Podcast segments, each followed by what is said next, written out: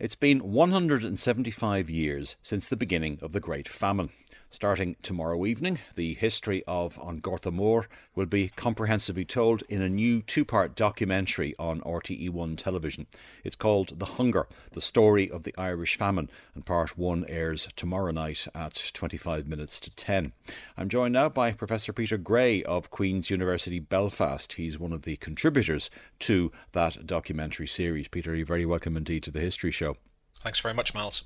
Now, one of the things that the documentary does is put the Great Famine into an international context, which is not something that we see very often. The deadly fungus, obviously, that caused the potatoes to rot came from South America, crossed the Atlantic in cargo ships, and infected potato crops not just in Ireland, but throughout Europe in 1845. But, Peter, how did other countries in Europe respond to the uh, blight rather more efficiently than was the case in Ireland.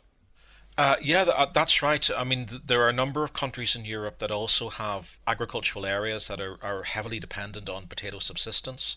Flanders in Belgium, large parts of the north of France, Silesia in what is now Poland, Galicia as well in, in southern Poland, parts of Central Europe. You know, so the governing authorities in all these states are faced with a similar crisis how to feed their people, given that the cheapest subsistence food has disappeared with this mysterious disease that, that no one can understand. So, you know, different states respond in different ways, but there's a lot of attention paid uh, both by Irish observers and also uh, actually by the British government, whose diplomats are reporting back, uh, specifically on what Belgium and France are doing. Belgium is, is particularly heavily hit uh, because that's where the blight is first observed uh, on the continent in the early summer of 1845. And Belgium responds quite quickly in um, closing its ports and in, in preventing the export of grain within the country and also acting to uh, on use state money to purchase food from overseas to, to import it into the country and then also to, to use um, resources to set up public works and feeding stations and things like that. And there, there seems it seems to be quite a high priority uh, within the Belgian government to be seen to be addressing this question effectively. And it, it it's kind of um, you know the opposition in Belgium is pushing for more relief, you know, rather than criticizing the government for, for doing too much, as to some extent is the case in, in Britain. So yeah, so we see countries, uh, you know, the French government also, um, to a lesser degree, but uh, adopts similar policies. Not all countries do it. You know, um, the Netherlands, for example, is, is quite similar to, to Britain in its reliance on, on free trade and laissez-faire. But it's it's Belgium that really I think attracts the attention of Irish observers like you know Daniel O'Connell and, and also the, the young Irelanders who, who write about it in their newspapers. Now, it seems to be of much shorter duration, the crisis in the rest of Europe, because the famine obviously goes on for much longer in Ireland. Arguably, its effects last until the, the middle of the 1850s, and I suppose, uh, you know, culturally well beyond. But the duration of the famine in Ireland is primarily, I think, due to Irish weather, isn't it? It is Ireland's extremely unfortunate in terms of the, the combination of this new disease and the, the climatic conditions that allow it to propagate and to extend itself over a number of different harvest seasons. The blight, the um, the fungal type infestation of the blight, really thrives in mild damp summers. Uh, it loves, you know, that that's when the crops are coming into their full growth and the tubers are forming. If you get, you know, damp and, and kind of mild, warmish summers, which Ireland is prone to, that really sees the, this uh, fungal type infestation propagate. Spores are then released onto the wind and they spread throughout fields. So, in many parts of the continent, the following years, uh, in 1846, especially 1847, the, the summers are very dry and then you've got harsh, quite cold winters as well. Both of these things pre- really prevent the, the disease from replicating itself to the same degree that we get in Ireland. So what we get in Ireland, obviously, in 1846 is is an even worse, a much worse outbreak of the potato blight than in the previous year. You know, destroying probably upwards of nine tenths of all the, the potato crops in Ireland. And then, uh, it doesn't come back in 1847, uh, for similar reasons as in the continent. There's no seed planted in 1847, which means that there's virtually no harvest. And then the disease does come back in Ireland, particularly in the western half of the country in 1848 and 1849, and then kind of more localized, sporadic ways in the subsequent years. So it's this, you know, building crisis that continues year after year in Ireland that makes this such a devastating event. Now, the famine ultimately kills one in eight people living on this island, and obviously it has knock on effects in terms of emigration. But the death rate alone makes it one of the most catastrophic famines in global history. When it first strikes in 1845, to some extent, Ireland is fortunate in the British Prime Minister at the time, and that's Sir Robert Peel, one of the only positives, I suppose, in political terms from that point of view, or from an Irish point of view anyway. Tell us about his reaction to the crisis. Yeah, I, I, think there's there's a degree of truth in that. I mean, obviously, the, the first year, starting in 1845, running through to the middle of 1846, there's only a partial potato failure. The peasantry generally, in many cases, have something to pawn or something to sell to help get them through that year. But the government does seem to be more pragmatic uh, in responding in that first year than we see later on. Peel has got lots of experience of, of governing Ireland. He'd been chief secretary back in the 1810s. Home Secretary with responsibility for dealing with, with the 1822 famine as well. So he, you know, he, he, he knows what's going to happen. He's also under a lot of political pressure from Daniel O'Connell to act quickly, you know, to prevent this becoming a big political issue for, for the O'Connellites. So what Peel does is there's a number of public actions and also uh, a kind of more covert action. Covert action is to secretly buy uh, a certain amount of grain, £100,000 worth of Indian meal, which is the cheapest grain on the market in New York with uh, Treasury money, money, and to bring that across to Ireland, put it into depots in the West, and then release that uh, throughout the following year uh, to try and keep the price of food down. It's not feeding everyone, but it's regulating the prices. That's quite an important intervention. It's not replicated later on at all during the famine. Second thing he does is quite quickly, in the course of the early months of 1846, to get uh, public works relief set up and operating, and with relatively generous finance, with a, a number of grants as, as well as, as loans. And this is to essentially to put uh, the unemployed, the unemployed labouring population, to work to give them some income to buy the food which then they'll, they'll be able to get in the markets ideally uh, you know with assistance from this imported food. So it's kind of a, a coherent strategy. There are certain things he's not prepared to do. He's not prepared to do what the belgians are doing and what many of the nationalists are calling for to ban food exports but prefers to try and encourage imports coming into ireland. And to do that he connects the crisis to probably you know his most uh, his most famous political action, which is to repeal the corn laws, to to lift the taxes on importation. Yes, in relation to the repeal of the Corn Laws, that's something that happens then in 1846, and it was uh, one of, you know, it's a kind of a Brexit type moment in a sense in uh, British politics, causes the disruption, the, the, the splitting of the Conservative Party of Peel. Uh, does that happen because of what's taking place in Ireland, or is what's taking place in Ireland a pretext which causes the repeal of the Corn Laws? I think it's a bit of both.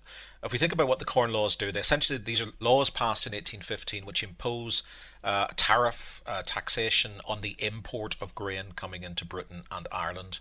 And what that means, of course, is that they, they push the, and they're deliberately meant to push the cost of food up to try and ensure bigger profits and, and therefore higher rents for commercial farmers and for land. The History Show. They're very unpopular on with the RTE classes Radio 1. They, they mean high food prices, but also with the British industrial middle classes because it means they're having to pay higher wages.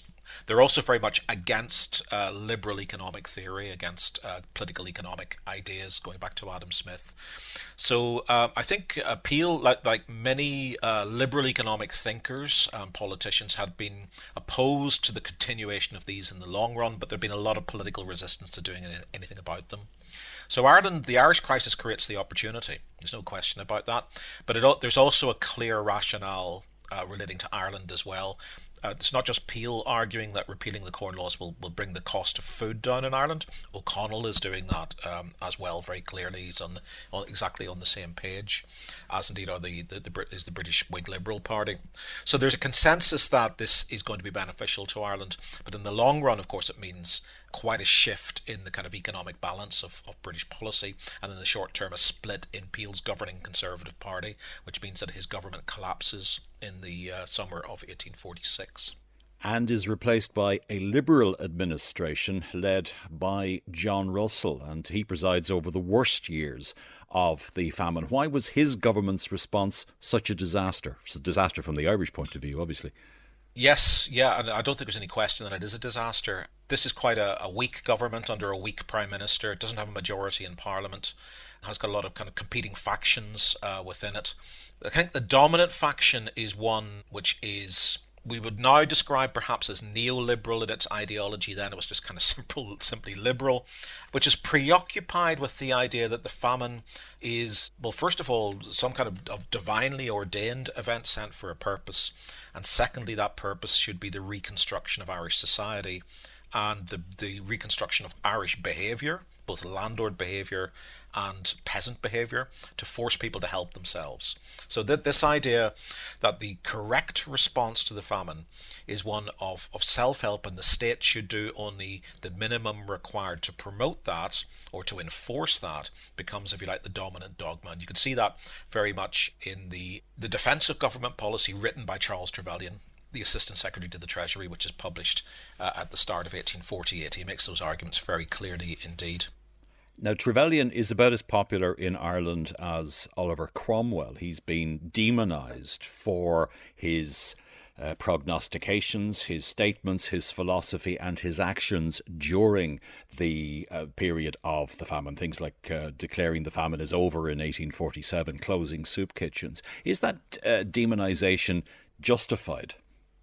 Well, Trevelyan's a civil servant, but he's very much the public face of the government in terms of, of uh, famine relief. It's his name that appears in all the, the public correspondence and in reports in the newspapers. And of course, he publishes this defence of the government's policy in 1848.